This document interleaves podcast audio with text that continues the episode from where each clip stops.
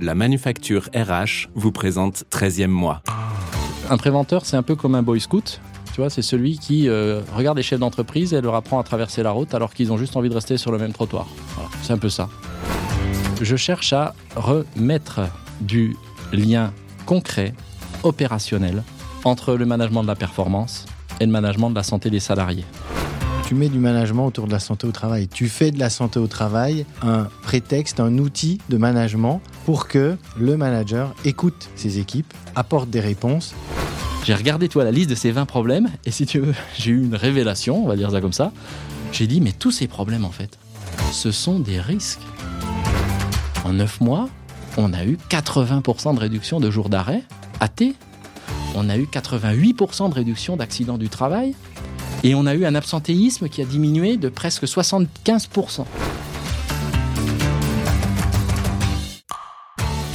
Papa, c'est vrai que tu licencies des gens C'est la phrase que ma fille m'a prononcée un matin sur le chemin de l'école. Je suis Flaubert, ancien DRH et fondateur de la Manufacture RH, le spécialiste du recrutement et du coaching des fonctions ressources humaines. Avec 13e mois, je vous propose d'aller à la rencontre de celles et ceux qui font briller les ressources humaines. Qu'ils soient DRH, HRBP, responsables du recrutement ou des relations sociales, ils vont vous inspirer et vous donner une autre vision de ce métier formidable.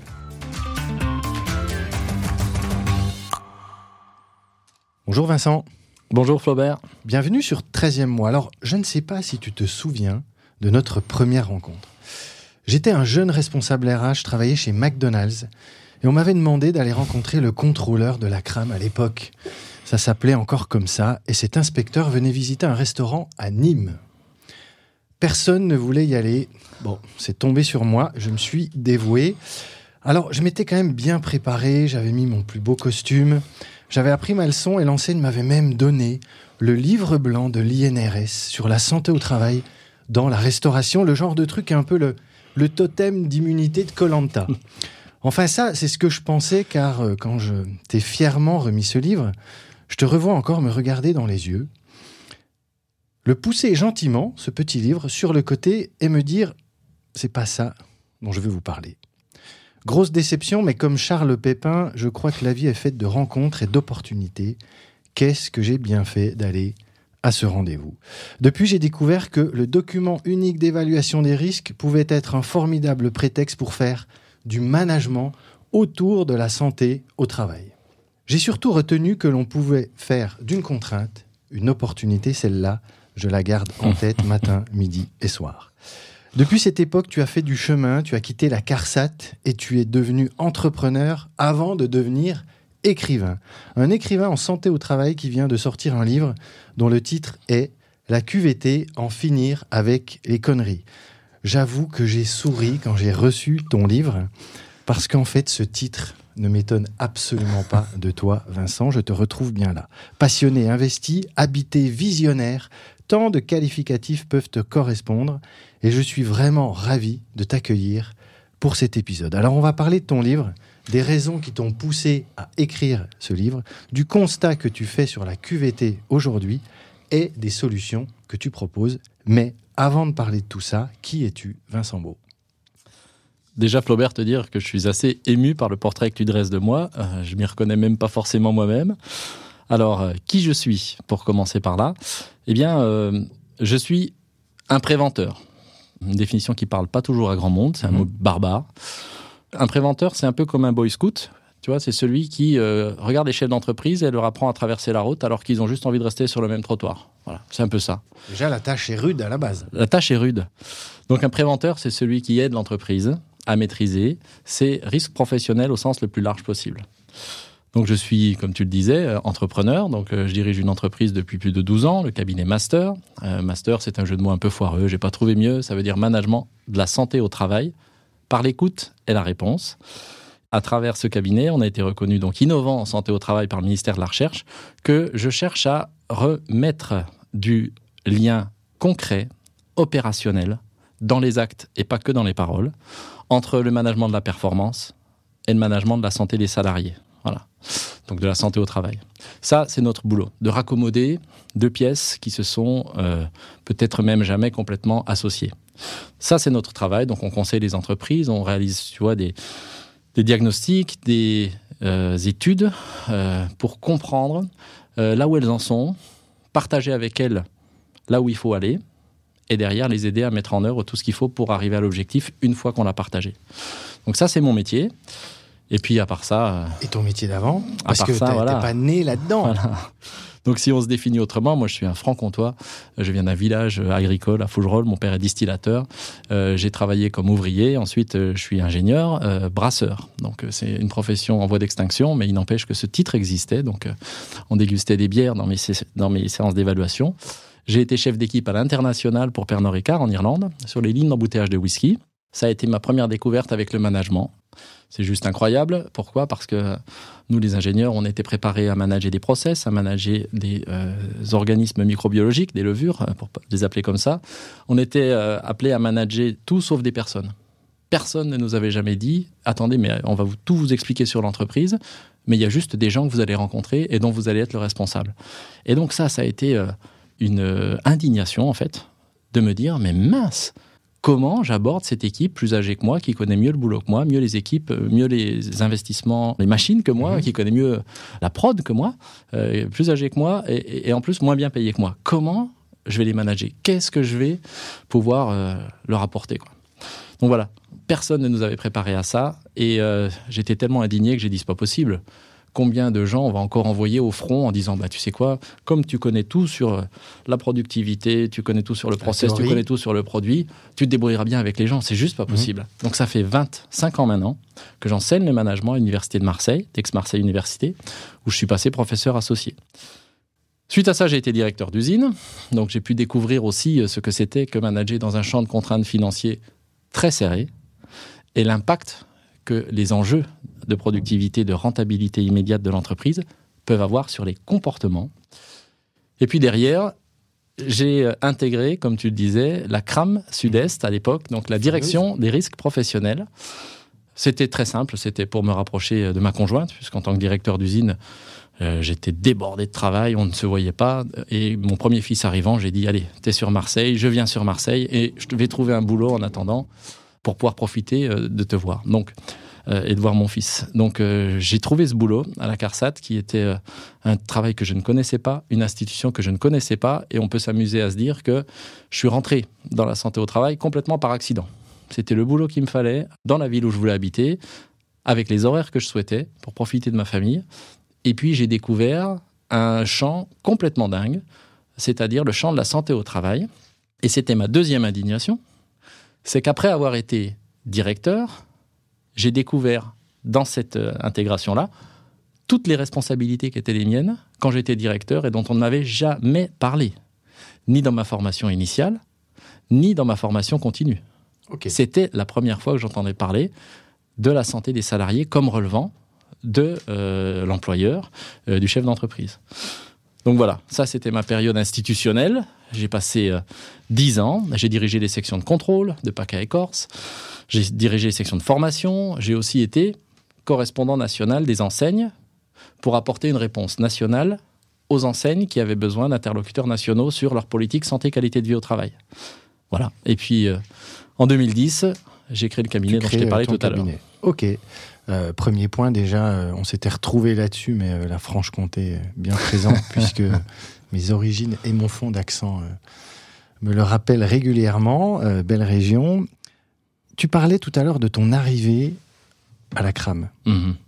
Bon, il y a un mythe qui est tombé parce que tu aurais très bien pu dire j'avais toujours voulu faire ça, moi la crame c'était euh, mon rêve. Non, tu l'as dit euh, euh, avec toute la transparence qui te caractérise. Non, moi ce que je voulais c'était un truc bon pour me rapprocher familialement, etc. Mais tu l'as un peu effleuré. Qu'est-ce que tu as trouvé dans cette institution? Parce que moi qui suis un ancien DRH, on a souvent cette vision de la crame, la carsat, euh, le truc un peu poussiéreux, euh, le truc qui, là là, qu'est-ce qui va encore m'arriver? Je le disais dans, dans mon intro, je vais aller rencontrer euh, euh, un contrôleur, quelqu'un qui va m'en mettre une, ou faut que je, faut que je monte le vernis et pas ce qu'il y a dessous, etc.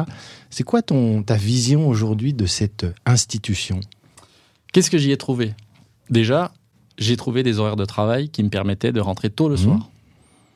Euh, j'ai trouvé une institution qui ne se souciait pas trop euh, du temps qu'on pouvait passer au travail pour pouvoir faire ce qu'on avait à faire. Donc j'ai trouvé du repos et du répit. Deuxièmement, j'ai trouvé un monde d'expertise, de gens passionnants, passionnés par leur sujet, parfois dans la difficulté, parce qu'ils étaient tellement experts de leur sujet qu'ils mesuraient d'autant plus, si tu veux, la marche qui séparait leur objectif de là où en étaient les entreprises. Une richesse de compétences, de savoir, de brassage d'idées considérable. Et puis, euh, euh, j'ai trouvé un champ culturel que j'ignorais complètement. Euh, tout ce qui relève de la réglementation santé au travail, tout ce qui relève des normes en santé au travail, de la hiérarchie des directives européennes qui dirigent, qui régissent en tout cas tout le corpus réglementaire du sujet. Donc, j'ai pris un bain de culture incroyable. J'ai découvert la sécurité sociale de l'intérieur. Ce que c'était, ce que ça représentait pour notre société à, à côté de laquelle j'étais à peu près complètement passé. Quoi. Donc j'ai découvert ça. Et puis j'ai découvert aussi euh, assez rapidement, pendant les 14 mois de formation qu'il faut faire pour pouvoir intervenir et contrôler les entreprises comme euh, celle que tu citais tout à l'heure, euh, McDonald's, et qui nous a donné la chance de nous rencontrer très réciproque, j'ai aussi découvert que l'enseignement qui m'était donné ne me faisait pas particulièrement envie quand il s'agissait de le faire appliquer. Je m'explique. Je me suis vite senti mal à l'aise, en fait, Flaubert, à demander à des chefs d'entreprise de faire exactement ce que je faisais pas quand j'étais à leur place. Donc, quand il s'agissait, une fois toute la théorie euh, mhm. bien ingurgitée, quand il s'agissait d'aller euh, rencontrer une entreprise, tu vois, tout au début, toi, j'avais 30 ans, hein, j'étais un jeune intégré hein, euh, dans cette structure, je révisais mes bases, quoi. Avant mhm. d'aller sur le parking, je disais, bon, ben lui, je vais lui demander son document unique, ça toujours, je vais lui demander s'il a fait ses vérifications électriques, si ses extincteurs sont en place, si les issues de secours sont dégagées, enfin voilà. Tu vois, j'y allais comme ça. Mhm. Et je me sentais mal à l'aise parce que moi-même, quand il me disait, je lui disais, vous avez fait votre document unique, il me disait, bah oui, peut-être. Euh, mhm. vous l'avez mis à jour? Euh, Non. Ben, c'est pas bien. Mhm. Et dans le c'est pas bien, je me pinçais un peu parce que je me disais, putain, moi, je le faisais pas du tout, je savais même pas que ça existait. Mhm. Donc, j'étais dans un espèce de conflit de valeurs, tu vois. Je disais, vraiment, je, je, vois que c'est important, mais je me reconnais dans ce qui. Et il y a eu, à un moment donné, un déclic. C'est que j'ai décidé de partir. J'ai dit, bon, ok, j'ai 30 ans, je vais pas continuer à faire ça longtemps. J'ai pris mon bain, maintenant je suis armé. J'enseigne le management depuis longtemps, donc j'ai pris un peu de recul là-dessus. J'enseigne la santé au travail maintenant, et puis je la pratique. Donc euh, voilà, les deux gros manques qui m'avaient indigné, voilà, je commençais à les maîtriser. Et j'étais parti pour faire, euh, pour retourner euh, dans le grand bain de l'entreprise. Et ce que la CRAM m'a permis de faire, c'est qu'elle m'a laissé de la liberté d'agir et d'ouvrir de nouvelles routes. Les mauvaises langues diront, c'est parce que la CRAM ne sait absolument pas ce que font à l'époque les personnes mmh. qui la composent. Voilà, je laisse les mauvaises langues dire ça. Euh, mais ce que je veux dire par là, c'est que j'ai eu la capacité totale d'innover. Ce point de bascule, en fait, il est venu d'une rencontre, je me rappelle encore, avec un boulanger, un chef, euh, un responsable d'une chaîne de boulangerie, qui, euh, donc je le vois, et puis je lui pose des questions rituelles, celles que je t'ai mhm. citées tout à l'heure. Les fameuses. Et puis il me dit, chaque fois qu'il me répond, il y a quelqu'un qui vient le déranger derrière. Donc je suis là face à lui. bon, donc vous dites le document puis il y a quelqu'un qui vient. Excusez-moi, il y a un gars qui est pas là ce matin. Comment on fait, chef? Alors là, il est paniqué, il sort, fait attends, je suis avec le monsieur, bah, fais comme ça. Il reprend, monsieur, vous en étiez où? Je fais bon, alors maintenant, la vérification électrique, puis il commence à me répondre. Alors attendez, ça, j'ai ça où? Et il y en a un autre qui vient, euh, chef, on a paumé la clé de la réserve, comment on fait? On peut pas faire le pain. Il fait bah, va demander un machin. Et en fait, constamment, il est interrompu par ces gens. Et tu vois, le voyant, je me suis dit, mais Vincent, tu es là pour protéger la santé des salariés. C'est un directeur salarié, tu es en train de cramer sa santé là. Parce mmh. que le temps qui passe avec toi, il y a tous ces problèmes qui demeurent. Et là, j'ai fermé le livre, en fait, de ce que je voulais lui dire. Et je lui ai dit, écoute, vraiment, on va arrêter là, je ne vais pas te stresser plus que ce que tu ne l'es peut-être. Mais euh, j'ai juste une question à te poser. Est-ce que tu ne crois pas que toutes les questions que ces hommes et ces femmes t'ont posées juste pendant les 20 minutes qu'on a parlé ensemble, ils auraient été capables d'y répondre eux-mêmes? Et pourquoi est-ce que c'est vers toi qui concentrent toutes leurs questions? Est-ce que c'est pas parce que ton modèle de management est exactement celui-ci Je décide et vous faites? Et est-ce que ça t'intéresse d'en parler ensemble? Je rappelais à moi, si tu veux, voilà, mon passé de directeur d'usine, de chef d'équipe, en parlant management, pur et dur. Et là, ça l'a intéressé. Et il a commencé à me parler, bah, c'est mon rôle, je suis payé pour ça. Je lui ai fait, est-ce que tu es vraiment payé pour ça? Et donc, on est parti avec lui dans des chemins euh, qui n'étaient pas du tout, j'insiste à fond, tu vois, là-dessus, pas du tout ceux qu'on m'avait enseignés pendant les 14 mois ou à la fin duquel tu dois passer, hein, c'est comme ça que tu deviens un ingénieur conseil à la CARSAT, tu dois passer un agrément pour montrer que tu as bien acquis les bases de la discipline. Donc, mmh. Donc j'étais plus du tout dans ce qu'on m'avait enseigné, j'allais te dire, j'étais complètement en roue libre et je croyais même, comme je voulais partir, que j'étais euh, en dehors de mon sujet, que j'étais plus que dans le management en faisant ça. Et en fait, pas tant que ça. Et en fait, pas tant que ça. Pourquoi? Parce qu'on a tout de suite, je suis tout de suite arrivé sur ce qui m'avait passionné à l'époque quand j'étais manager, c'est la participation et l'écoute des salariés. Et je lui dis, et si on faisait en sorte d'écouter les raisons pour lesquelles ils n'arrivent pas à faire leur boulot comme il faut? Est-ce qu'on arrive à euh, se lancer ensemble euh, cette, ce pari-là? Sa réaction a été immédiate. C'était de me dire, purée, si je commence, vous voulez quoi Que je les écoute tous? Oui, tous. Sur quoi? Sur la façon dont ils vivent leur job. Mais sur tous les sujets, il me dit, je fais tous, le salaire, tu le traiteras dans tes entretiens annuels, ça, tu sais faire, on va juste pas mettre celui-là tu pourras toujours l'accueillir, mais ce ne sera pas le lieu de le résoudre dans ces, dans ces espaces-là de dialogue. Est-ce que tu es partant pour leur demander comment ils vivent leur travail sans que tu te mettes en défensive s'ils parlent de l'organisation du travail, sans que tu te mettes en défensive s'ils parlent de la relation au travail, pour te comprendre manager peut-être autrement et voir ce qui sort. Donc en fait, ce que tu fais, c'est que tu, moi je me suis plongé, hein, là j'étais dans la boulangerie euh, avec euh, le boulanger, euh, j'y étais. Euh, tu mets du management autour de la santé au travail. Tu fais de la santé au travail un prétexte, un outil de management pour que le manager écoute ses Mmh. équipes, apporte des réponses, les fasse monter en responsabilisation, et puis lui ben, fasse son job et eux fassent le leur. C'est tout à fait vrai, mais si je vais être très honnête, je ne savais même pas que je faisais de la santé au travail. J'étais convaincu de faire du management et j'avais envie de l'aider en fait. Mais je pensais ne plus faire mon- le métier pour lequel j'étais payé. Il était réticent au début, lui? Au début, il était super intéressé. Dès que tu parles management, c'est intéressant. Il était intéressé. Par contre, derrière, des craintes sont arrivées. Tu vois, Mhm. la première des craintes. euh, mais attendez, si je les écoute, euh, c'est la boîte de Pandore. Mhm. Comment on va faire? Ça, c'est une crainte qui m'a beaucoup intéressé. Deuxièmement, je lui dis euh, les solutions, il va falloir aussi les chercher ensemble. Tu peux Mhm. pas dire j'écoute les problèmes et toutes les solutions, c'est moi. Donc quand je lui dis ça, tu vois, il m'a tout de suite dit mais si c'est plus moi qui décide, c'est plus moi le manager. Je Mhm. dis ça, c'est intéressant. Si c'est plus toi qui décide, c'est plus toi le manager. Donc là, on a avancé sur ces C'est un questions-là. vrai sujet, là. Et on y est allé. Et puis la troisième crainte qu'il avait, elle était extrêmement claire. C'était, euh, mais il me faut du temps. Parce que si je dois écouter mes 10 salariés, ça fait combien de temps? Je lui dis, ben, ça fait au moins 10 heures. Donc ça fait 10 heures pour toi, juste les écouter. S'ils veulent te parler, puisque tu les prends là où ils sont dans ta Mhm. relation avec eux. Tu as ceux avec qui tu t'entends, te- ceux avec qui tu t'entends pas, ceux qui considèrent que tu les écoutes jamais, et ceux euh, que tu as blessés peut-être sans faire exprès, et ceux qui sont fans de toi et qui vont juste rien te dire parce qu'ils veulent te protéger. Donc, je dis, c'est pas parce que tu consacres ce temps, c'est pas parce qu'on veut écouter quelqu'un qui parle. Bien sûr. Mais malgré tout, voilà, la posture, c'est celle-là. Tu les écoutes. Donc je lui dis, c'était la troisième condition, pardon, c'était le temps. Et donc ça te fait 10 heures pour toi tout seul, plus 10 heures pour les salariés, les 10 qui vont passer une heure avec toi. C'est 20 notion, heures de travail à juste écouter le peu qu'ils voudront te dire. cette notion d'investissement, c'est pas du temps de perdu, c'est du temps investi. et là, oui, mais là, Flaubert, et là, tout de suite, tu vois, j'ai senti qu'on était face à quelque chose qui dépassait complètement euh, ce jeune euh, salarié. C'est les enjeux de productivité immédiate qui lui sont demandés par sa maison mère. Mhm. C'est euh, combien tu as fait aujourd'hui, parce que ce temps-là, c'est du temps qui passe Mhm. plus à pousser les personnes, à ramener les produits qui manquent, à regarder si, à redresser un peu tout le monde, si euh, les gens sont en train de se disperser sur autre chose que ses priorités. Enfin, tu vois, c'est du temps que les gens ne passent plus sur allez, l'outil de production, quel qu'il soit, de produit ou de service. Et ça, c'était le plus difficile. Mais on y allait. Parce Et tu es. envie. Tu y es tellement allé que c'est une démarche qu'ensuite tu as développée, déployée, euh, notamment à la CARSAT, et qu'on a développée chez McDonald's, qu'ils ont, euh, qu'on a appelé à l'époque STEP, santé au travail par l'écoute et la prévention. Il y a plein de salariés euh, qui euh, sont passés, euh, voilà, en rencontrant leur manager. D'ailleurs, j'ai encore eu l'autre jour un petit mail sur LinkedIn d'un ancien salarié qui me dit mais je me rappelle très bien de STEP. euh, Ah ouais. chez McDonald's, etc. Donc euh, voilà, c'était vraiment comment faire de la, du management autour de la santé au travail. Mm. Et ça peut être un très beau thème et un très beau pilier sur le, toute politique euh, managériale. En fait, ce que je voudrais juste faire, je m'excuse Flaubert pour le temps, mais c'est que quand c'est sorti, pour aller vraiment sur le, le- le moment où le wagon de la santé au travail a été officiellement raccroché, c'est que quand il y est allé, eh bien, les gens lui ont parlé. Parce que tu sais, quand tu dis aux gens, on va vous écouter, t'as personne qui te croit. Les gens disent, oh putain, ça fait des années qu'on Mm. parle de ça, ça va encore être pas fait. T'as un grand scepticisme. Donc, les gens ne disent pas tout, mais ils ne disent pas rien. Et en fait, il est revenu avec moi et il était emmerdé. Et il m'a appelé, il m'a dit, tu m'as mis dans la merde.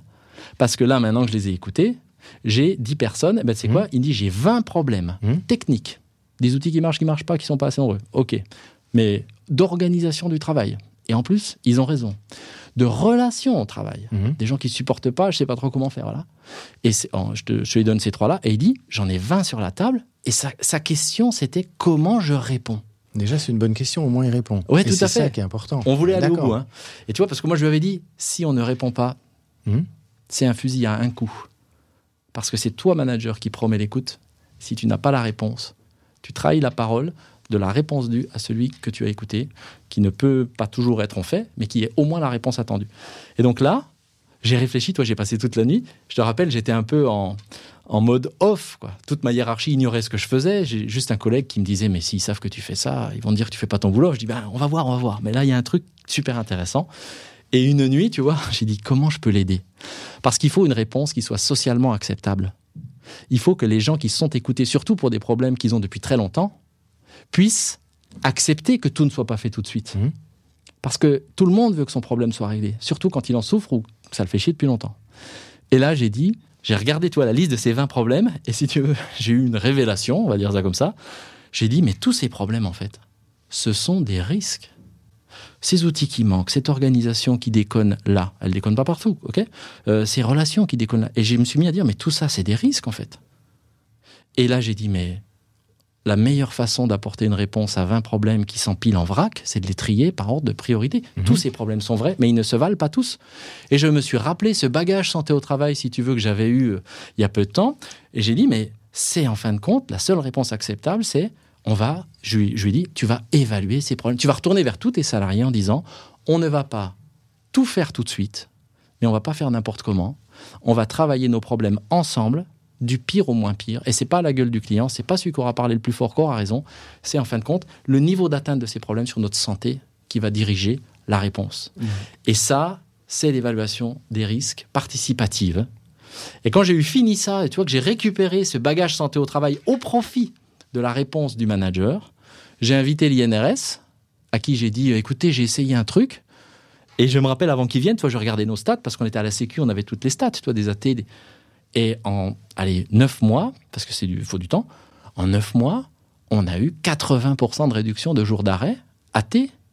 On a eu 88% de réduction d'accidents du travail. Et on a eu un absentéisme qui a diminué de presque 75%. Donc c'était une vraie réponse. Et c'est là, je te dis, voilà, que l'INRS est venu. J'aurais dit, regardez ce que j'ai fait, on ne me l'a pas enseigné. Jamais on m'avait parlé de l'enjeu de l'écoute et de la réponse dans ces 14 mois de formation. Donc en gros, est-ce que j'ai fait une connerie et je m'en vais la faire tout seul ou est-ce que c'est vraiment mon boulot d'agir sur la santé au travail des personnes de cette façon-là? L'INRS a fait un article en disant, ben, c'est super bien. Les gens parlent de leur santé au travail, du travail réel. Mhm. L'évaluation du risque est un moteur de la réponse porté par le management. Et ça a occupé mes 10 ans. Tu vois, 10 ans de CARSAT où on s'est rencontrés, à pousser, améliorer et développer cette approche. cette méthode. Très bien. Euh, donc comme ça, on a refait la, la genèse de là euh, d'où tu es parti, où tu es arrivé, et pourquoi tu as créé ensuite euh, ton cabinet. Je voudrais qu'on rentre dans le vif du sujet de ton livre Mhm. avec ce titre hein, très. Enfin, ça parle. Hein, en finir avec les conneries quand on parle de QVT. La première question que j'ai, c'est j'aimerais avoir toi ta, ta définition de euh, la QVT. On entend plein de choses hein, sur la QVT. Euh, dans ton livre, tu parles de fourre-tout. Je voudrais que tu remettes l'église au milieu du village, là, que les auditrices les auditeurs se disent, OK, la QVT, c'est quoi? Je crois qu'il y a deux notions qui sont importantes derrière. Il y a tout ce qui tourne autour du physique, mais également du psychique. J'aimerais bien que tu nous redonnes ta définition de c'est quoi la QVT pour toi, Vincent? Alors, c'est quoi la QVT? Pourquoi j'ai éprouvé le besoin, si tu veux, de redéfinir la QVT? C'est parce que c'est parti dans le grand n'importe quoi. Il y a depuis 2013 un accord national interprofessionnel de la QVT qui L'ANI. existe, l'ANI. Mais bien avant ça, dès les années 70, hein, il y a des gens euh, qui ont euh, produit des, euh, des définitions de la qualité de vie au travail. Donc, voilà, c'est ce qu'on appelait les, les, les, les- les précurseurs de ce concept-là. C'est en Amérique, c'est la conférence d'Ardenhouse qui a, qui a lancé ça. Bon, donc, avant de te donner la définition, juste expliquer pourquoi on en parle en fait. La QVT, on n'en parlait pas du tout avant 2009 et les suicides France Télécom. On parlait de santé, sécurité au travail, de prévention des Mmh. risques professionnels. Mhm. 2009, c'est le drame de tous les suicides professionnels euh, dans les entreprises qu'on connaît très bien tous les deux, que ce soit Renault Guyancourt au début, que ce soit derrière euh, France Télécom, etc. Et tout- la sidération de tous les préventeurs, des institutions, des politiques sur on ne peut plus dire que les gens ne se font mal que par des accidents du travail issus des machines qu'ils utilisent. Quoi. C'est que là, ils se font mal pour d'autres raisons. Et là est venu euh, la, le grand concept, on pourra en parler tous les deux, euh, des risques psychosociaux. On a dit, ben voilà, ça, il faut parler des risques psychosociaux.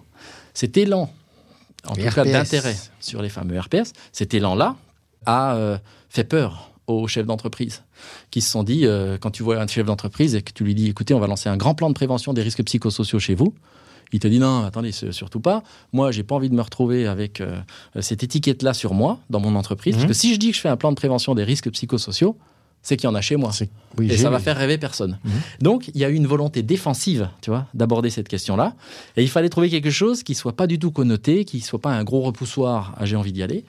Et c'est là qu'est sorti, c'est l'expression que j'utilise, mais comme un ballon qui gicle du fond de la piscine, là, par-dessus l'eau, hop, un truc qui s'appelle QVT, qui a recyclé ce concept de 70 et on a fait de la QVT, en fait, le cache-sexe des RPS. C'est que plutôt que faire un plan de prévention des risques psychosociaux, je vais dire que j'améliore la qualité de vie au travail.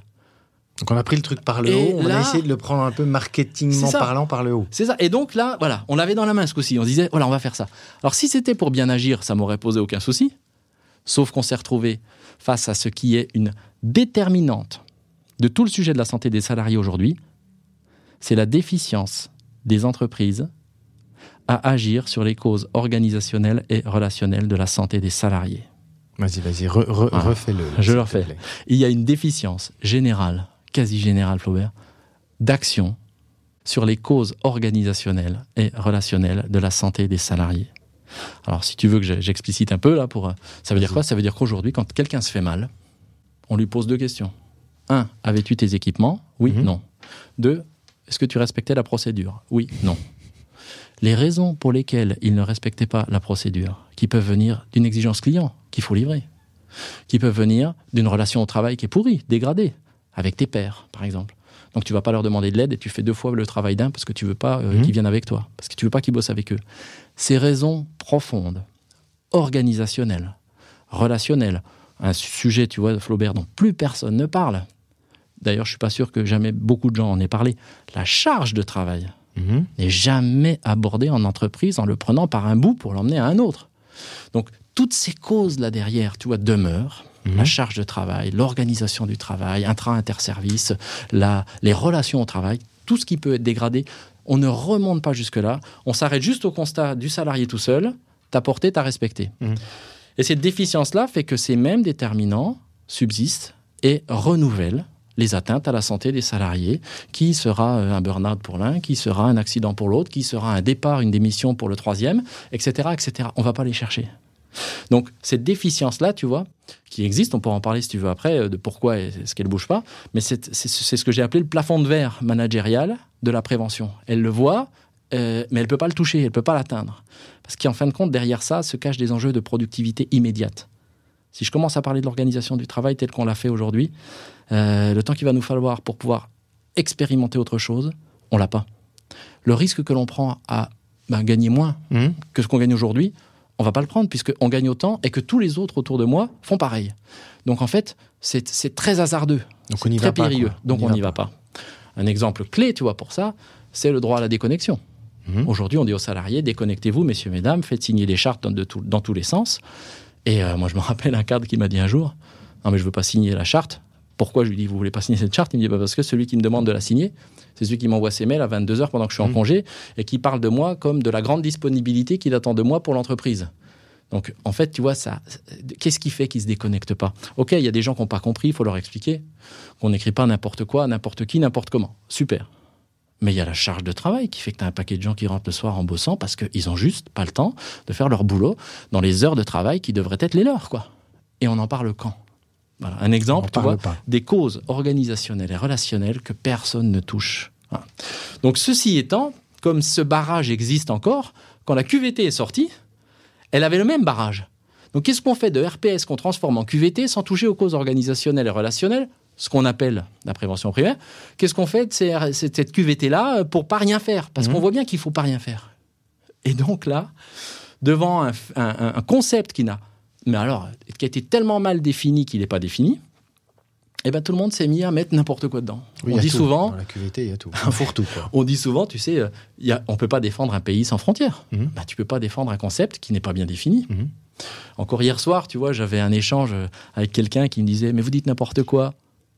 Depuis 2013, la qualité de vie au travail a été définie dans l'accord euh, de 2013. Mhm. Moi, je lui ai posé une question, j'ai pas eu la réponse. hein. Je lui ai dit Très bien, monsieur. Voilà comment la QVT a été définie en 2013. L'ensemble des mesures qui permettent de concilier l'amélioration des conditions de travail et la performance de l'entreprise. Ça, c'est la définition. C'est la de la. QVT. Je lui ai juste posé cette question. Quelle différence vous faites entre, si cette définition est, est exacte, entre la QVT et la prévention des risques professionnels? Parce que si la prévention des risques professionnels, c'est pas l'amélioration des conditions de travail en conciliation avec la performance de l'entreprise, c'est que j'ai jamais rien compris à ce que moi et tous mes prédécesseurs ont fait avant moi. Donc votre définition n'en est pas une, parce que tout est dans tout, donc rien n'est nulle part. Et comme rien n'est nulle part, et que dans cet accord, on a même parlé, tu vois, d'ambiance au travail, Mhm. ce qui est un, un enjeu important, eh ben, la QVT, c'est devenu le temple de la bonne ambiance, en parlant de tout sauf du travail. Donc on s'est mis à faire du, euh, euh, de la conciergerie d'entreprise, Ah, des fruits oui. bio, des, tout ce que tu peux imaginer. J'ai connu, euh, j'ai connu une société qui livrait des paniers de fruits et mettait des baby-foot dans les entreprises et qui euh, disait bah, Moi, je fais de la QVT.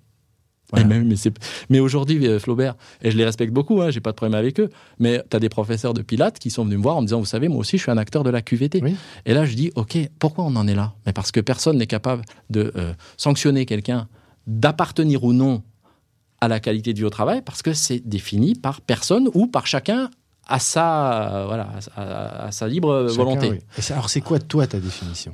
Donc voilà ce que c'est pas, et voilà pourquoi, euh, voilà pourquoi j'ai fait ce livre là-dessus, parce que c'était aussi, tu vas me dire, ça enfin on fait trois dont je te parle d'indignation, mais c'était l'indignation de trop, quoi. C'est que ça partait euh, complètement à côté. Euh, je fais exprès de pas répondre à ta question encore pour t'énerver. La, la qualité de vie au travail. Quand j'en parle aux salariés, tu sais, à qui on dit on va vous mettre un terrain de pétanque. vois. Moi, il y, a un salarié, moi j'adore parler avec les salariés, tu vois, les salariés de terrain. Ils, sont- ils ont tellement de vérité, tu vois. Et il y en a un qui me dit, ah, franchement Vincent, entre me faire chier tous les jours à bosser avec une machine qui tourne pas et un chef qui sait pas comment la faire tourner et qui me demande de me démerder sans lui et avoir un terrain de pétanque. Mhm. Et me faire chier toute la journée avec une machine qui fonctionne pas, un chef qui sait pas comment la faire fonctionner et qui me demande de le faire sans lui et pas avoir de terrain de pétanque, je préfère un terrain de pétanque. Donc en fait, moi j'ai dit, ok, Ouais, oui. en fait, les gens raisonnent comme ça en se disant, la QVT c'est toujours bon à prendre en C'est ça, c'est ce que tu mets dans ton livre. Tu appelles ça le toujours bon à prendre. Le TBAP. Exactement. Le truc, en fait, en fait, quitte à me faire chier sur Je un prends. contenu du travail qui ne bouge pas, comme on le disait tout à l'heure, ben voilà, quitte à me faire engueuler par des clients en centre d'appel toute la journée parce qu'on n'est pas foutu de leur donner une bonne date d'intervention parce qu'on ne se coordonne pas bien, J'irai faire ma je préfère, pétanque. je préfère faire ça et manger des fruits bio ou faire de la pétanque que faire ça et pas avoir de fruits bio Oui. et pas faire de pétanque, quoi.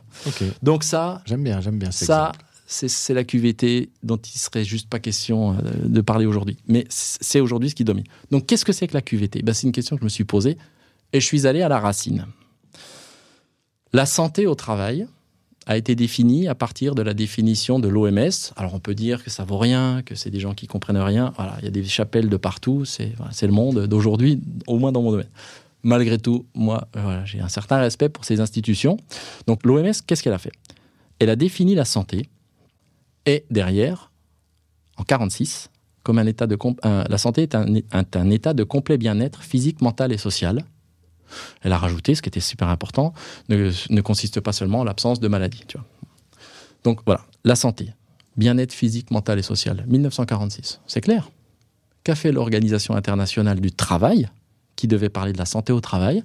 Elle a pris cette définition dans ses grands concepts Mhm. et l'a adapté très très peu.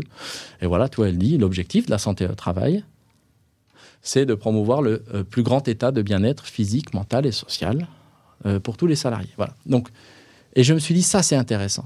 On va à la source, la santé, et on le décline en santé au travail. Ben, j'ai fait exactement le même travail, Flaubert. Je suis allé voir si quelqu'un avait déjà défini la qualité de vie. Mhm. Et il se trouve que l'OMS a défini la qualité de vie. Donc je suis allé regarder comment l'OMS définit la qualité de vie. Et elle le définit très bien. Je fais simple, c'est une définition qui, qui prend six lignes, donc je ne vais pas Mhm. t'infliger sa récitation, mais elle dit que c'est une perception. Rien que dire ça, c'est dire beaucoup.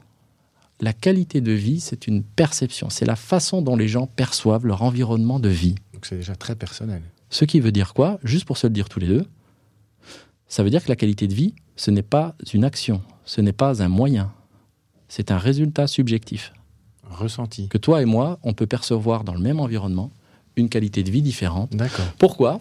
C'est une perception d'une personne dans son environnement, elle le décrit, au regard de ce qu'elle en attend. Bah oui, si toi tu attends beaucoup de sécurité et que moi j'attends beaucoup de, Confort. de, de- de liberté, Mhm. et donc euh, aucun interdit. voilà. Donc euh, si toi tu aimes la sécurité de règles, et si moi je ne supporte pas la présence de règles, dans un même environnement, on n'aura pas la même qualité de vie, parce que cet environnement-là, tu vois, ne répondra pas à mes attentes et pourra répondre aux tiens. Mais alors c'est la quadrature du cercle. Je veux dire, on peut jamais satisfaire tout le monde. C'est pas parce qu'on ne peut jamais satisfaire tout le monde qu'il ne faut pas essayer. Mhm. Donc oui, tu as raison.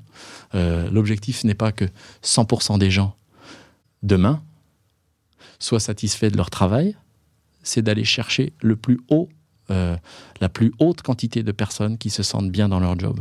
Ok. Donc, euh, et rêver que 100% des gens puissent l'avoir. Donc je suis reparti de là, tu vois, et ça, ça m'a super éclairé. Et j'ai dit, mais il faut faire pareil, plutôt que de la redéfinir par des définitions qui englobent tout, donc qui ne discernent rien, tu vois. Ou alors des, des- des trucs délirants qui sont bons. Je, je ne dis pas qu'il faut pas faire des cours de pilates, qu'il ne faut pas aller masser les salariés qui ont Oui, mal au dos. Je dis pas qu'il faut pas des, je dis pas que les fruits frais c'est pas bon. Mais qu'est-ce que je veux dire par là? Faut pas Ce n'est bon que si tu as fait la partie qui revient au travail. Mm.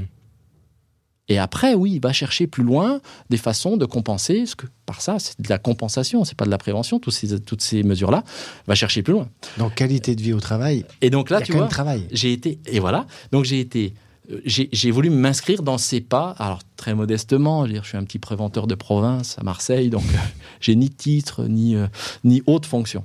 Et donc j'ai dit, bah, c'est donc une perception. Donc si la qualité de vie, c'est une perception, la qualité de vie au travail, c'est une perception. Point numéro un. Et deuxièmement, c'est une perception dans un environnement qui n'est pas l'environnement de vie, mais qui est dans l'environnement de travail. Et donc, pour te donner tout de suite la définition, la qualité de vie au travail, c'est donc, et c'est la conclusion, tu vois, qui s'impose, quand tu t'inspires des euh, travaux qui sont préexistants et non pas de toi-même, c'est la perception que les salariés ont de leurs conditions de vie au travail au regard de, le- de leur attente à cet égard. Donc de ce qu'ils en attendent. On pourrait le dire autrement, c'est la satisfaction du salarié qu'il retire de son travail au regard de ce qu'il en attend. Et donc c'est subjectif. Très Et c'est subjectif. une, c'est un produit et ce n'est pas un moyen. Et un jour, tu vois, je dis ça à un employeur qui me dit, ok, mais faites-moi le, en- faites-moi le down the ground, là, très très très terrain. Je dis, ben voilà, Euh, je vous propose de vous poser cinq questions. Si vous voulez savoir si vos salariés ont une bonne qualité de vie au travail, demandez-vous s'ils font du bon travail, si leur travail a du sens et qu'ils arrivent à bien le faire. Point 1. Avec de bons outils et un bon euh, environnement de travail, des bons locaux, avec une bonne organisation du travail, c'est-à-dire la planification du travail, la charge de travail, c'est-à-dire la gestion des compétences, l'autonomie que tu peux recevoir ou pas, et la gestion collaborative entre les services, la coopération, de bonnes relations au travail, Mhm. les relations entre les pairs, avec les clients, avec les managers, mais aussi avec l'entreprise, son équité de traitement, le respect de ta, euh, euh, euh, le respect de ta dignité, pardon, Mhm. la non-discrimination. Et enfin, un beau projet. C'est-à-dire, est-ce que cette entreprise-là m'ouvre un horizon qui n'est pas forcément, tu vois, changer de salaire, changer de job, mais d'une compétence nouvelle, d'un projet nouveau, d'un, euh, d'une mobilité nouvelle dans l'entreprise ou en dehors. Donc, tu vois, si on la résume, c'est, ce que j'ai dit à cet employeur. Je lui ai dit, faire du bon travail avec de bons outils et locaux, une bonne organisation, de bonnes relations et un beau projet. Là, chères auditrices et auditeurs, on a donc la définition de la QVT, celle que tout le monde euh, attend, euh, attendait. euh, Beaucoup vont la chercher dans plein de choses qui n'ont pas de rapport avec la QVT. Là, vous l'avez, les cinq points importants. Gardez bien ça en tête. Merci Vincent de nous donner cette, cette définition et toutes ces précisions. Je vais te lancer, euh, parce que le, le- temps tourne, mais je vais quand même te lancer sur euh, cette fameuse notion de bien-être au travail que tu qualifies d'oxymore dans ton livre. On pourrait même pousser sur euh, le bonheur au travail. C'est toujours quelque chose en ce qui me concerne qui me heurte. Bonheur, travail. On est en train de euh, donner des objectifs aux entreprises sur le bonheur de, de leurs équipes. Réenchanter le travail, à un moment donné, tu l'abordes. J'adore réenchanter le travail, c'est le monde des bisounours. Euh, et allez, j'ose à peine te prononcer les trois mots que sont le Chief Happiness Officer. Qu'est-ce que tu peux nous dire de tout ça, Vincent? Ben, Ce que je peux dire, c'est, euh, euh, allez, faisons simple. Le bien-être au travail, il a été défini par l'OMS également. Donc, je ne vais pas vous refiler la migraine d'une nouvelle définition. Prenons le simple. C'est le sentiment d'être bien.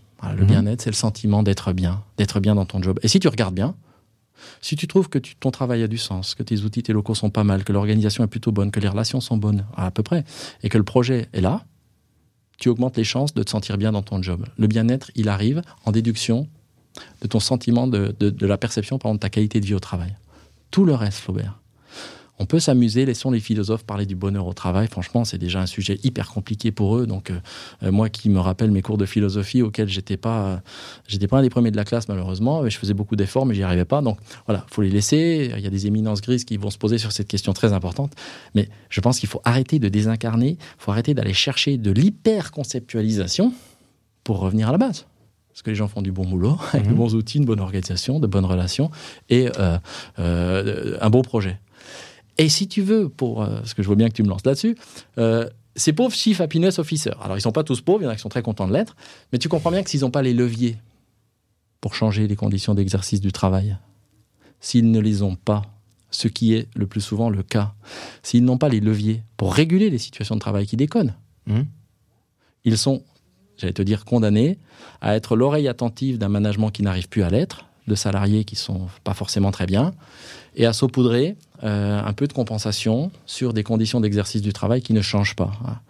Donc, ok, ils sont intervenus, euh, ils existent aujourd'hui.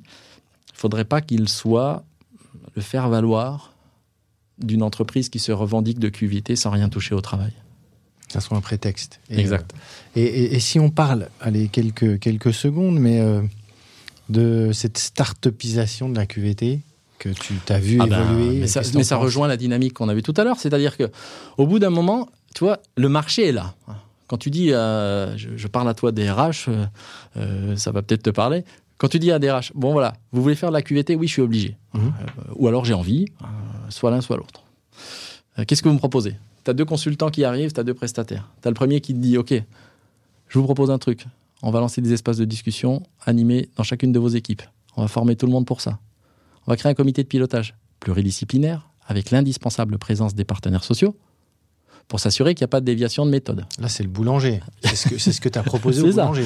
Et que tu dis, il va vous falloir payer des heures et des heures pour les écouter. En plus, et il va falloir les négocier parce que pendant ce temps, vous allez perdre de la productivité immédiate. Et derrière, il va falloir trouver des réponses. Vous allez donc devoir euh, réaliser cette évaluation, unité de travail des priorités et chercher des solutions. Parce qu'une fois que tu as les problèmes, si tu n'apportes pas les solutions, ça sert à rien tu es un DRH, tu entends ça. Mhm. Et tu dis, et avec ça, on mesurera le résultat pour voir sur de, déjà en santé au travail, on mesurera les constantes de la santé physique, mentale et sociale des salariés. C'est ça la santé au travail. Et on questionnera vos salariés pour voir s'ils perçoivent une meilleure qualité de vie au travail. Point numéro 1. Point numéro 2, tu as l'autre qui arrive. Quelqu'un qui arrive. Alors, je les caricature bien parce que je les aime bien. en basket, décoiffé, en t-shirt, et, mhm. puis, euh, et puis qui tutoie d'emblée, quoi.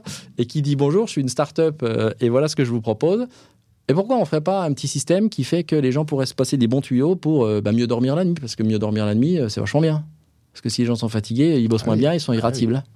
Mhm. Ou un autre qui passe derrière qui dit euh, Pourquoi je, vous vous achèteriez pas une petite appli de méditation? Là, j'ai créé un truc, ça s'appelle Petit Bambou, je sais pas ce que c'est, on en a parlé, bon, j'imagine que c'est super bien. Voilà. Et puis on donne ça à tous vos salariés, on fait un petit bambou, et puis hop, ça passe ou un troisième qui passe et puis qui te dit euh, euh, pourquoi on ne créerait pas euh, un grand forum où chacun pourrait partager les compétences de l'autre. Si tu sais réparer les pneus d'une bagnole et puis que tu as le tien qui est, cramé, bah, tu vas. Et puis, mais toi, tu sais faire la cuisine, donc tu peux m'apprendre deux, trois trucs. Enfin, tu vois, entre eh le premier et le deuxième, on va dire ça, la tentation est plus que forte pour des DRH qui n'ont plus la main sur l'organisation et les relations au travail dans leur régulation effective, non plus c'est important de le mhm. dire. La tentation est forte de dire filez-moi ça. Ah et puis c'est top, ça montre qu'on est jeune, et puis qu'on aide, voire même qu'on sponsorise ou qu'on business angélise cette start-up, et puis avec nous, tu auras ta référence ah et tu feras ta levée de fonds. Parce que faut pas croire, parler du travail, c'est compliqué, c'est difficile.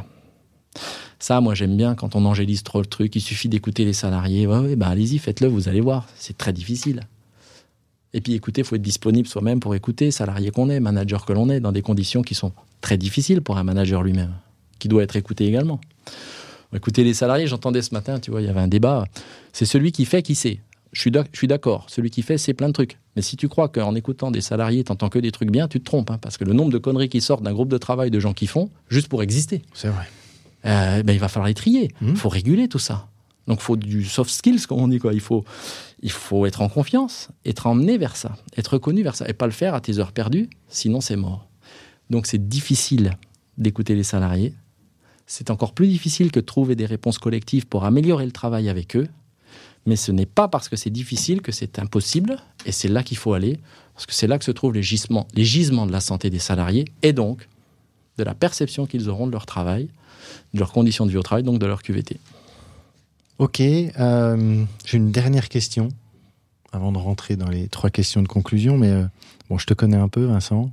Euh, je sais que je pense savoir que ton objectif n'est pas de devenir le Marc Lévy de la QVT. c'est quoi la suite après ce livre hein, qui fait 390 pages mhm. Voilà, que je conseille vraiment à, à toute personne qui s'intéresse au sujet et qui veut travailler, vous l'avez compris, le fond et pas euh, la forme et pas le vernis. C'est quoi la suite pour toi? C'est d'apporter une réponse au-delà. Tu as raison, j'ai pas fait ce bouquin pour qu'il rentre dans une étagère et puis que j'en compte le nombre d'exemplaires jusqu'à ma vieillesse. C'est-à-dire, c'est pas du tout l'idée. Je me suis mis à rêver, Flaubert. C'est bien, c'est un rêve. Il faut rêver. J'ai cette fâcheuse tendance à le faire. Ça m'a pas toujours servi. C'est une bonne, mais quand bonne habitude. Et euh, je me suis dit, mais tu vois, ces échanges que j'ai avec toi, je peux les avoir avec des euh, chefs d'entreprise, avec des responsables syndicaux, tu vois, en one-to-one. Et je me rends compte que c'est tellement riche d'intérêt que d'échanger avec eux. Parfois, leur vision change et parfois le changement se produit. Donc, si tu regardes, voilà pourquoi hein, je réponds tout à fait à ta question. Euh, je me suis dit, mais pourquoi pas faire une diffusion plus large des échanges qui ont été les miens et puis voilà des leviers sur lesquels il m'a semblé qu'on pouvait agir. Parce que j'ai des convictions, tu vois. Ma première conviction, c'est que le travail est bon pour la santé. Il n'y a qu'à regarder les chiffres de la santé des chômeurs pour pouvoir vite le constater. J'aime ça, redis-le. le, le travail, est bon pour la santé, mais, et ce mais pèse lourd, mais à condition qu'il soit bien fait. Et ça, c'est pas une petite réserve. Mmh. Et quand on regarde euh, les constantes de la santé des salariés, en ce moment, ben, ça déconne, Flaubert. On a, par exemple, je te donne quelques chiffres, 800 000 accidents du travail avec arrêt en France. 800 000. On a 40 000 en 2019, dernière année de plein exercice avant la Covid. 40 000 handicaps professionnels issus du travail. 40 000 personnes qui ne retrouvent pas leur état initial après un accident du travail. Énorme. On a 800 morts par an en 2019. 800 morts du fait du travail. C'est plus de 2 par jour, deux et demi morts par jour. Qu'est-ce que je veux dire par là? Je te donne une tendance. De 2009 à 2019, le nombre d'accidents mortels au travail a été multiplié, enfin augmenté de 50% en France. Euh, pendant 10 ans, le nombre de reconnaissances des affections psychiques comme étant des troubles d'origine professionnelle a été multiplié par 20. Il y a la sécurité sociale qui tire ses chiffres vers le bas, pas parce qu'elle le veut, parce qu'elle ne concerne que la population des salariés du régime général, ce qui est euh, trois quarts des salariés en France pour faire simple. Et il manque quand même un gros quart. Et il manque tous ceux qui sont salariés, euh, auto-entrepreneurs et dépendants, en fin de compte, avec une ubérisation de leur travail qui serait bien de mettre dedans. Donc, qu'est-ce que je veux dire par là? C'est que euh, quand on regarde euh, les chiffres de la sécurité sociale, elle considère, elle reconnaît 10 000 affections psychiques professionnelles, que ce soit des maladies professionnelles ou des accidents déclarés comme des chocs psychologiques, toi, 10 000 par an. Ça va? Santé publique France a mené une enquête qui sort des, des canaux assurantiels de reconnaissance des affections psychiques professionnelles, tu vois. A mené une enquête épidémiologique, on va dire ça comme mhm. ça. Il y aurait, Santé publique France, c'est pas le premier venu, 480 000 donc un gros décalage, salariés énorme décalage. atteints de troubles psychiques d'origine professionnelle en France. Donc qu'est-ce que je veux dire par là, Flaubert? Les chiffres sont mauvais, ils sont sous-estimés. On sait aujourd'hui qu'il y a une sous-déclaration des accidents du travail, qu'il y a une sous-déclaration des maladies professionnelles. donc ils sont sous-évalués et qui concernent même pas toutes les populations de travailleurs. Et troisièmement, ce qu'on sait aussi, c'est que les tendances sont mauvaises. Par exemple, on sait que par l'effet de l'hyperconnexion numérique, de l'augmentation de la sédentarité au travail, du réchauffement climatique, tu vois, l'ANSES a sorti un, rapport là-dessus, on sait que 90% des risques vont être augmentés par le changement climatique. Donc en gros, les chiffres sont mauvais, sous-évalués, et ils sont en tendance, à, tendance inflationniste. Donc la situation est mauvaise et il faut agir. Quoi. Et donc, et le coup d'après pour toi? Et, donc voilà pourquoi ce que j'ai voulu faire, c'est sortir les entreprises de ce que je te disais tout à l'heure, c'est-à-dire euh, sortir les entreprises de cette barrière à l'action sur euh, les causes organisationnelles et relationnelles. Il faut sortir l'entreprise de ce choix qui lui est proposé aujourd'hui d'aller soit vers des démarches zéro accident, mhm. qui parlent de tout sauf de la santé au travail, puisqu'elles ne prennent que les accidents du travail, et qui ont eu beaucoup d'intérêt, mais qui aujourd'hui sont obsolètes parce qu'elles ne parlent pas de la santé mentale et physique qu'elles ne voient pas le travail globalement. Donc il faut sortir l'entreprise de cette espèce d'étau entre des démarches zéro accident qui sont obsolètes et des démarches QVT qui sont gadgets. Et voilà pourquoi j'ai écrit ce bouquin. C'est pour euh, voilà, voir, contribuer au débat, voir si des gens me rejoignent. Et j'ai l'espoir que, je vais t'en donner cinq, que cinq choses puissent se produire.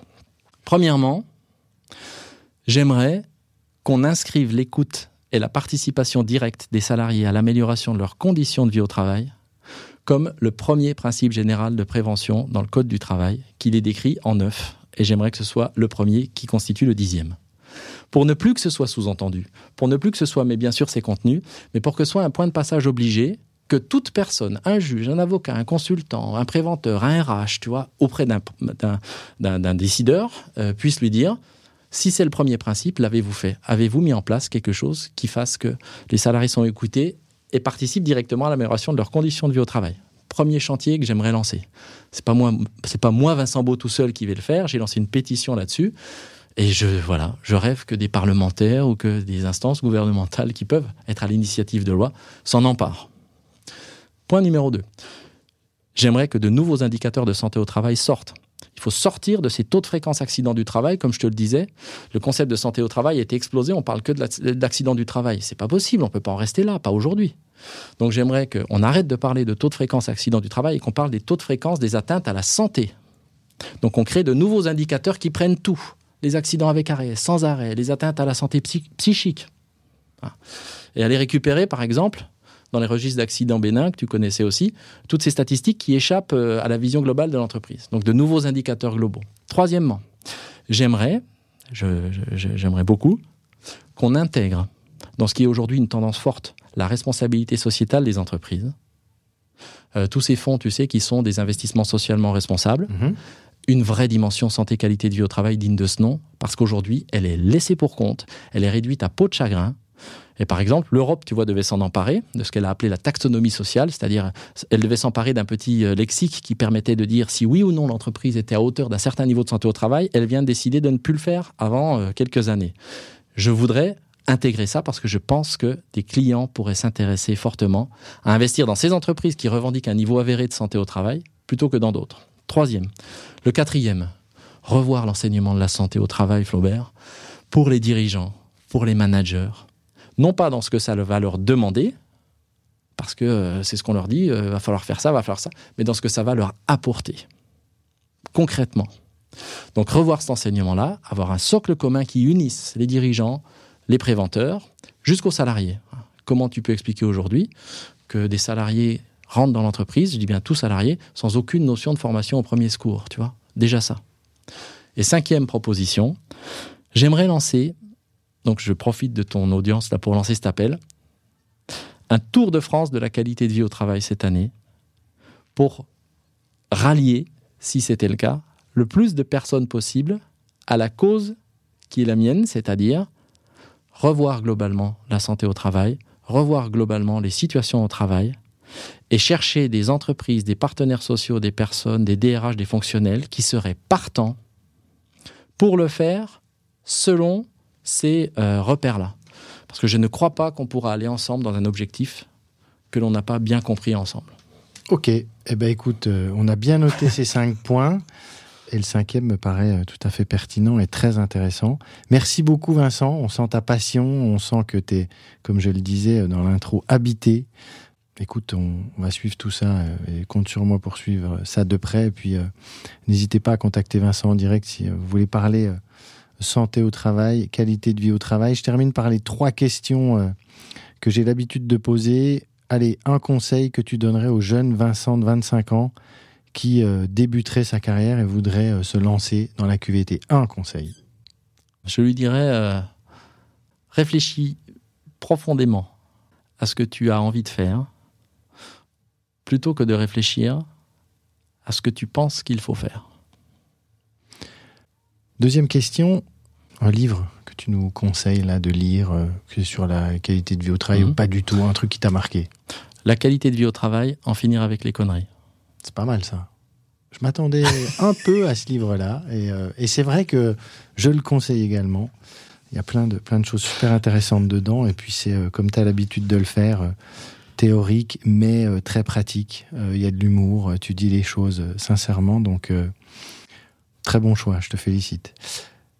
Une personne que tu me recommandes de podcaster pour un futur, un futur épisode qui aurait des choses à raconter dans les ressources humaines le nom qui me vient en tête immédiatement, Maître Michel Ledoux, qui... Euh, que j'ai rencontré grâce à toi déjà. Est un acteur, euh, lui aussi habité euh, par ces questions et qui a contribué à divulguer, à sensibiliser, à inviter et à changer aussi la donne sur ces questions-là de son point de vue, lui d'avocat juriste. Génial. Vincent, merci beaucoup. Je t'en prie, Flaubert, c'est moi qui te remercie. Euh, dans quelques temps, euh, tu nous raconteras euh, comment tu as fait avancer tes, cinq points. Merci, et puis, ben, écoute, bonne route, à bientôt. Merci beaucoup, Flaubert. Salut, ciao.